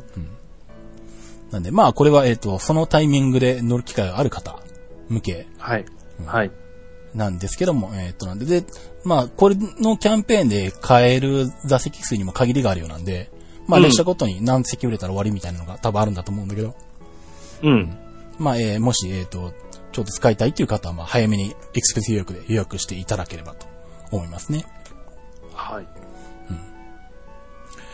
という感じで、まあ、えーっと、まあ、今回はそのエクスプレス予約限定なんですけども、まあ、新幹線お得に乗れるという、えーっと、キャンペーンの紹介でした。はい。えーはいまあ、そんな感じなので、あのーなんだ。さっき言ったあれはなんだっけな。うーんと、んエクスプレスカードの、さっき言った一般のクレジットカードでできるやつの、エクスプレス予約のお、今名前ね、を見つけたいんだけど出てこない ぞ。出てこない。今、すごい電波が悪かったと、今。お、聞こえなかったうん、今、えっ、と、このスカイプの会話がね、ものすごく通信が悪い状態でして、おーえーまあ、たまにこのね、会話、まあ、クリラジの方の、えっ、と、配信とか、えー聞いてもらってるとたまになる状態なんだけれども、今、下りの速度がですね、2kB 出てないんですよ。うん。 2kB ってことは 2000bps とかそういうことだよね。 はい、あ、でも 2kB だと若干会話できますけれども、これが 0. 点何 kB になってくると、もう会話になならないんで、でも今もうあの復活してきたんですけれども、大丈夫だよ。はい、今あの 3kB 出てますんで、 3kB。はい、十分です。パソコン通信の初期のスピードだよね。はい、なんか、なんかね、お金払ってるんだけどね、ちゃんとね、毎すごい月。。う んその、なんだ、あの、あの、光ファイバーである必要すらないぐらいの速度しか出てないっていう。うん、3G 回線だった方が早いかなって思うぐらい。そうだね。あのーもう普通の電話線で十分いけるようなぐらいの速度になってるけど。えっと、わかった。えっと、プラス EX って名前でした。サービス名が。はい。なんで、そのプラス EX と JCB 三井住友、三菱 UFJ ニコス、トヨタファイナンスなどが発行する個人向けクレジットカードが対象で、えーっと、あ、ひょっとしたら東海道新幹線だけなのかなうん。これはどうもサービス開始時時点での記事なので、うん。今どうなってるかわかんないんですけど、12年だから2年前に始まったのか、このサービスが。うん。うん。プラス EX っていうのでググってもらえれば多分、詳細が出てくると思います。はい。うん。そうすると、まあ、えっ、と、年会費が525円で、えっ、と、まあ、本来のエクスペース予約よりはちょっと割引率が低いけど、専用のクレジットカード取らなくてもエクスペース予約が使えますよっていうはい。のができますんで、まずよかったら、えっ、と、見ていただければと思います。はい。はい。じゃあ、ということで、えーエンディングのコーナーに行きたいと思います。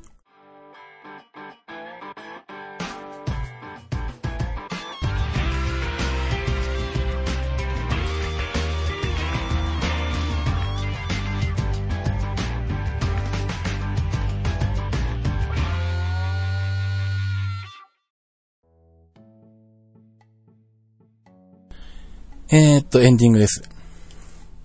えーっと、まあ、そんな形で、えーっと、まあ、今回も太一くんに来ていただいたんですけども、はい。はい。えーっと、なんだっけ中国であんまり鉄道に乗らないんだっけ乗らない。でももうね、中国だと、うん。鉄道に乗ろうが、うん航空機に乗ろうが、うん。命の保証はない。あー、まあ、そうかもしんないね。 はい。安全性は大差ないみたい大差ない。けれども、まあ、あの、ちょっとね、あの、最近はチンタオの方とかダイレイの方とかの出張が結構あるんだけれども、な。うん。えーでもその距離になるとね、飛行機、かな、うんやっぱり。やっぱあの、国土がでかいんで、うん。あの、どうしても鉄道、陸路になっちゃうと、やっぱ時間もかかるんで、あの、航空機を使いがちですね。ちなみに全然距離感がわかんないんだけど、チンタオとか大連とかって上海からどれぐらい離れてんのうんと、上海が鹿児島だとすると、うん。えー、チンタオが、えーうん東京、おー。大連が、えー、北海道。 と それは、それは鉄道で距離じゃないな。 そうでした。それは新幹線でも無理だね。それは飛行機に乗るね、間違いなくう。ん、そうなんです。鉄道なら夜行のレベルだよね。いや、こう、もう寝台だね。下手したら二晩かかるよね。がかかるね。うんかかるね。うんそうか、それは飛行機になるね。はい、そうなんですよ。まあ、でも新幹線には、こっちの新幹線、まうあ、ん新幹線っていう名前じゃないけれども、うんうん。まあ、あの、そういうのもあるんで、まあ、こっちで言うとガオティエって言うんですけれども、ガオティエって言うんだ。ほうはい。あの、ガオティエに乗ることは、えーたまにあります。あ、あるんだ。うん。あの、北京から、あの、まあ、北京にこの間出張に行った時に、北京から、あれは、天津に行った時かな。あの時は、ガオティエ乗って行きましたけどね。へうえ。んちなみに乗り心地ってどうなのえ、その時は、うんあの、まあ、うちの会社の人が席を取ってくれたんだけれども、うん。あの、一番いい席を取ってくれてたのね。日本で言えばグリーンみたいな。グリーン、まあ、いわゆる一等席。あ特等席かな、一等席か忘れてそこはちょっとあやふやなんだけど、それにしてくれてて、結構まあ、車両の一番後部の席うん。かな、へ車両とかこのへ編成の一番後ろ。そう、編成の一番後ろの、えーと車両の一番後ろの席で、後ろというかそうんの半分ぐらいうんの区画しかもうない。ああ、搬出特別車みたいなやつだ。そうそうそう、そこに、えっ、と、乗るときに、うん。えっ、と、もう日本よりそこは多分ちょっといいんかもしれんのんだけど、うん。えっ、と、それ用のドアがあって、ああ、なるほどね。うん。うんまあ、いわゆるグリーン車の、えっ、と、グリーン車のマークが入ってあるドアみたいな感じうん。で、駅に止まると、もうそこに、あの、女の人が立ってて、まあ、お男の人のことはあんまないな、女の人が立ってて、うん。止まると、そこのドアの前に赤い、ちょっとした、こう、絨毯みたいなのをパッと広げて、おお。うん。まあ、カーペットみたいな、ちっちゃいね、うんうん。あの、カーペットみたいなの広げて、で、うんあの、そこで切符をもう一回見られる。ああ、なるほど。もう切符を持ってる人じゃないとそこの扉は取れませ使えなんいみたいな。使えないよっていうので。で、まあそこの中に入って、まあ座ってると、ここはね、多分日本の新幹線の真似なんだと思うんだけど、うん。おしぼり出てくる。おお。あの、普通のあったかいおしぼり。うんうん。ちゃんとした出てぬタオタオルでできてるやつみたいなう。ん、そうそうそう。紙じゃないですね。お茶が出てくる。おおお茶はあったかいお茶がいいですか冷たいお茶がいいですかって絶対聞かれて、まあ中国人の人はね、あの冷たいお茶飲む習慣ないんだけど、ー。うんうん。あの、まあ、あのあ、違う。あったかいお茶か熱いお湯をだ。ごめん。お湯。ほう。うん、要するにあったかいお茶か左右どっちか。うんうんうん。どっちがいいですかって聞かれて、うん、白湯を飲む習慣はないから、お茶をくださいっていつも言うんだけど、 へえ。それ、お茶が出てくるぐらいかね。へえ。うん。で、実際にこう乗ってて、あの、こう、なんだろう、車両がガタガタガタガタするとか、うん。あんまり、まあ、感じないか。まあ、日本のその、列あの、新幹線よりは、ちょっとまあ、やっぱり揺れはあるかなって感じ。ああ、なるほど。うん。まあでも普通に乗ってて全然違和感ないぐらいの感じなんだじゃあ。違和感はない感じかな。で、あと絶対に、でも、特等席、一等席なのに、絶対に座ろうとした席に、自分の番号が書いてある席に知らない人が座ってる。えなぜどけって言うけど。え、でも、その、車両に乗るときに切符をチェックされてるんだよね、必ず。されてる、されてるんだけど、いや違うの、うんその、その、一等席の中でそいつが好き放題座るのよ。ああ、指定されてないところに勝手に座ってるってことか。そうう。そう。だからお前どけよと、お前通路側だろ、みたいな。ああ、なるほどね。切符見せてみろ、つって。うんいつもなんか一悶着あるっていう。 そうか。なるほど。その辺は国民性なのか何なのかよくわかんないけど。ね。うんまあ日本でもあるけどね。うん。そうか。じゃあ、なんだ。まあなんだ、日本で言うとなんだ、グランクラスっていうのが東北新幹線にあって、うんうんうん。それこそなんだ、新幹線、まあ新幹線のグリーン車って、にあの、2列、2列2列で4列になってるんだけど、グランクラスは2列プラス1列で3列になってて、うんで、しかもなんだ、中でフリー、フリードリンクじゃないな。あの、飛行、飛行機みたいな うんうんうんうん。うん。あの、国際線みたいな感じで、飲み物は何がいいですかとか言われて、その中にアルコールも入ってるみたいな。あ、そ、それ、そこまでは良くないけど。そこまではないんだ。なるほうど。ん。まあ、お茶が出てくるぐらい。お茶だから、だと。ほうん、本当にお茶の、ああったかいお茶のサービスがあるぐらい。うん。うん。でも、社内にアテンダントさんがいて、うん。まあ、なんだそのお客さん対応専用の人が乗っててうんみたういんなう感じんなんうん。で、それ、それはしてくれる。ああ、なるほど、なるほど。うん。うん席も。ね、えーっとね、2列、あ、違うな、2列1列かな。うん。確かそんなので、えー、2列、1、2、3、4、4列ぐらいしかない、4、4、4列ぐらいしかないかもしれない。ああ。1プラス2で、よなよんだそれが4ブロック四四組四組 ?4 組。4組かぐらいしかない気がする。じゃあ、せいぜいなんだ、12人か15人ぐらいしかその席がないみたいな形うんなうんだ。んうんうん。 1編成で。うん。ああ、なるほど。そうか。そうか、そうか。等級が、ふ日本みたいに普通車と軍車だけじゃなくて、3つ4つあるのね。うん。東京はいっぱいある。ああ、そっか。あの、もう言えば、席なしっていうのもあるから。席なしうん。 え、何椅子がないの椅子がない。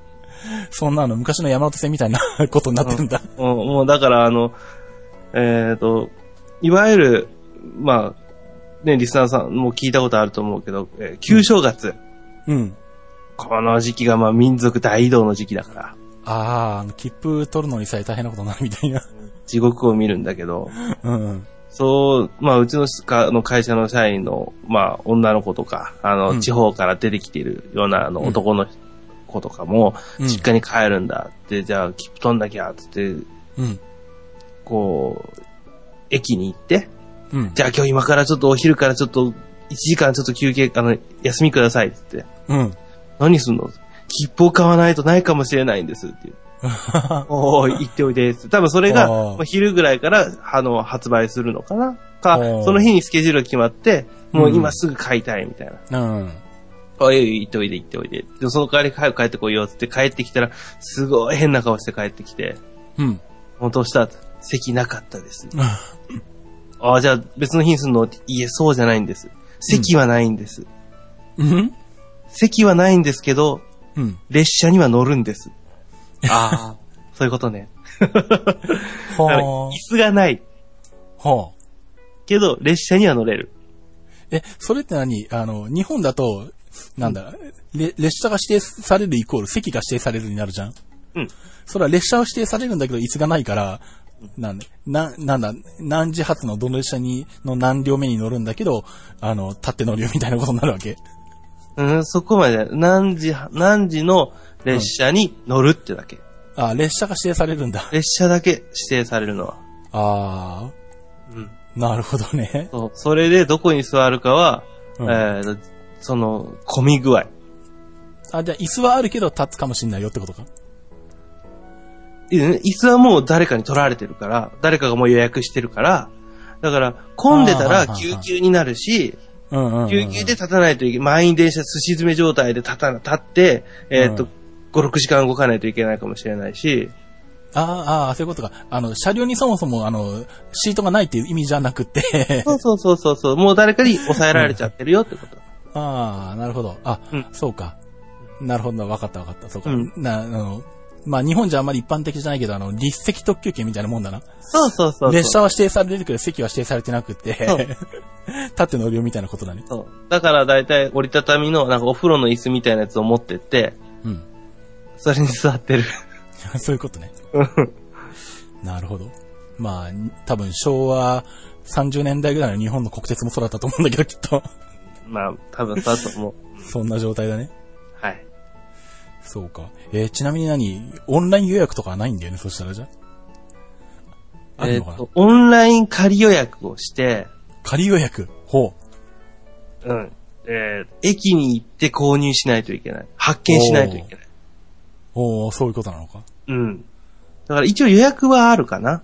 予約はあるんだけど、あのうん。ー、まあ、簡単に言うと、日本で言ったらこう、は予約はできてるけど、うん乗る前までに一回緑の窓口に行って発見してもらって、その切符がないと乗れないみたいな感じ。あー、そういうことか、そういうことか。うんうん。な、必ず一回窓口を通すわけだね。そうそうそうそう。うん。でもさすが、いやオンライン予約っぽいものはあるにはあるんだ、やっぱ。うん。ある。そうか。さすがにその辺は今時だよね。うんうん。まあでも、中国は、あのー、全員、うん。ああのー、身分証明書持ってるから、ー。あの、どう言えばいいんだろう。身分証明書、まあ日本だとね、まあないけど、まあ、アメリカでいうあれみたいなもんだよね。うん保険、保険番号がないとこ何もできないみたいなのと同じ。そうそうあそれうだよねそうそうそうそう、うんそういうのがあるから、まあ、全員背番号制でやってるから、ああ、そっか。その番号を、あの、登録しないと発見もできないみたいなのがあるけど。ああ、そうか。全部それに紐づけて発見されるんだ。そうそうそう。だから、ああの、外外国人の場合はパスポート番号ほーん。を提出しないと発見できない。じゃあ、あれか、切符の転売とかできないんだ、そもそも。一応でき、だからそこでできないようにしてある。へえ、あ、そうか、できたら逆にそんな状態だから転売しまくるもんね、みんなね。するよ だよね。 するよだったらわし買い占めるも ん。そうだよね。うん売るわな。みん、やるわな、当然。で、すごい、あの、ダフ屋が儲かるようになっちゃうでしょ。そうだよね。うん、だからそれを抑止するためにって。ほーん。じゃああれか、気軽に友達に、と旅行に行くからって言って友達分を枚数買っとくよってのも簡単にはいかないんだじゃん。うん、予約の時に、だから、そのみんなの登録してれば大丈夫だけど。 まあちゃんと番号を持ってればいいってことうだん、ね。、で、みんなの身分証明書、あれちょっと買いに行くから貸して、つって、うん。全員のをまとめて持って行って、窓口でそれを見せないといけないけどね。なるほど、そうか。うん。うーん。まあ、パスポートの場合はパスポートのコピーでもよかったりするけど。あ、そうなんだ。うん。へえ、ちょっと、一回中国に聞く機会があったら、あの、切符を買うってのやってみたいね。 あ、もうおすすめはしないけどね。うん中国、かなり、あの、うん達者な中国語ススキルがいるよ。そうか。まずそこからか、じゃあ。うん。まあ、あとは地下鉄に乗るくらいかな。中国、上海では。なるほど。ちなみにあれだよね、あの、切符は当然コンピューターで発見されるんだよね。そうだよ。そうだよ、さすがに、うんあの手書きで貢献が出てくるとかそういうことじゃないかうらん。じゃあな、一応あの、 そんなことはないね。自動自動券売機みたいなのじゃないけど、うん。あの、コンピューターで印刷したものが出てくる。あで、改あ札、の、改札は何あの、んなんだ。時期、時期の改札とかあれじゃなくて、人が改札するので時期の改札ちゃん、あ、でも、あ時期の改札だけど、人もいる。まあ人もいるけど、あの、あのね、うんえっ、と、うん、一応機械はあるのね。うん。だけ自ど、動改札に日本みたいに、うん。えっ、と、どう言えばいいんだろうね。改札を通して、ホーム、あの、ほほ駅の構内に入って、うん。自分の行きたい車両があるホームに行って、列車に乗る、電車に乗るんじゃなくて、はいはい。ちょっと違って、うん。改札なしで、そのまま入、駅の構内に入って、うん。構内からホームの間に改札があるの。ああ、ホーム単位の改札なんだ。うん。であ、そこに大体改札が2個しかないから、うんうん。べらぼうに混むっていうね。ああ、そこで混むんだ。そう。もうそこがすげえボトルネックになって、 そう すか。ごい混む。で、なんでかって言ったら、あの、うん列車に関してはあんまりこう、まあ、あの、荷物の制限ってないから、うん。あの、大きい荷物が自動改札で引っかかってるみたいな。その前、 前のおじちゃんが、何、何してんだって見たら、超でっかい荷物を必死こいて、あの、ホームに降ろそうと頑張ってるみたいな。そうか。だから戦戦後の日本みたいなことになってんだな。うん そうそうそう。よく持ってきたらここまでみたいな。そうか。うんはためで見るには楽しそうだな。いやーでもそれであの、結 構、あのイライラはするけどね。早く来てよまあそうと。うん自分が乗る分にはそうだね。うんそうなのか。まあいや、なかなかそういうね、海外の鉄道事情とか、あのなかなか情報源がないもんでね。まあね、まあ、あの、ヨーロッパとかのね、あの、ちょっといい感じの列車には乗ってみたいなとは思うけど、ああ、ヨーロッパはまあ、あのね、まあ今だともうなんか新幹線っぽいのが増えちゃったから逆に、うんあんまり何、あの、ムードの高いのも減っちゃ、うん減っちゃってるんだけど、うんうんうんうんまあ、それでもまあ、な走んってだはいるからね。うん、まあ走ってはいるしね。うん。なんかね、あの、部屋になってるね、車両に一回乗ってみたいなとは思うけど。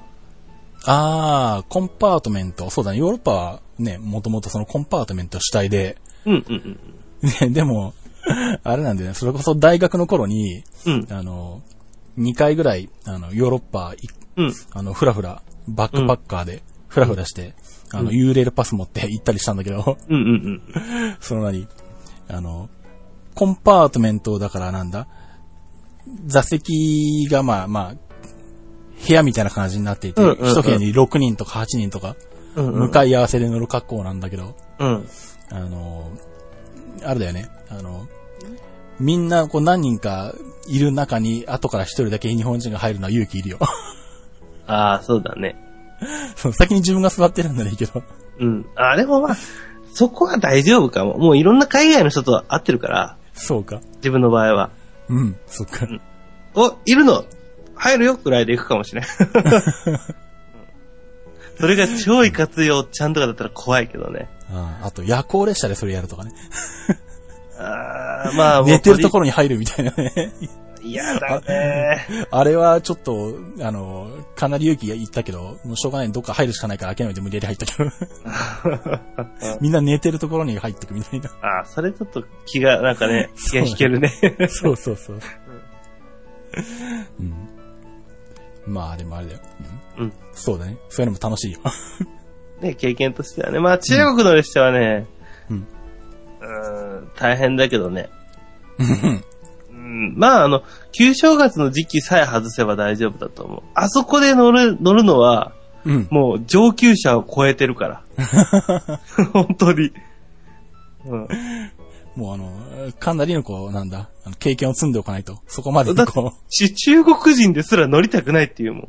そうか。うんそうか、じゃあ、一回あの、なんだろう。あの、中国の旧正月と、あの、日本のあの、通勤ラッシュ時間帯のあの、地下鉄の東西線とどっちが嫌か。 ちょっとあの、誰か比較してほしいよね。中国人の人たちあにー。中国の方がいい。嫌かも。そうか。あ、だってみんなどこでもお構いなしに電話するもん。あだから列車の中で電波が届いてたら、したりしたら、うんもう、もう、す、大きい声で電話すんのよ。ーあー。でも多分、東西線は電話多分できないと思うよ。 身動き取れないから。ああ。あーでも昔ね、馬場からね、日本橋まで乗ってたけどね。あ、馬場じゃねえ、早稲田から。ああ、早稲田日本橋か。ああ。まだ知れてあの辺はどうなるんだろうな。まだ知れてる距離。そのあ辺は知れてるんじゃないか多分あの辺だのうとん。。あのね、千葉方面からのやつは、うん。うん。地獄だろうけどね。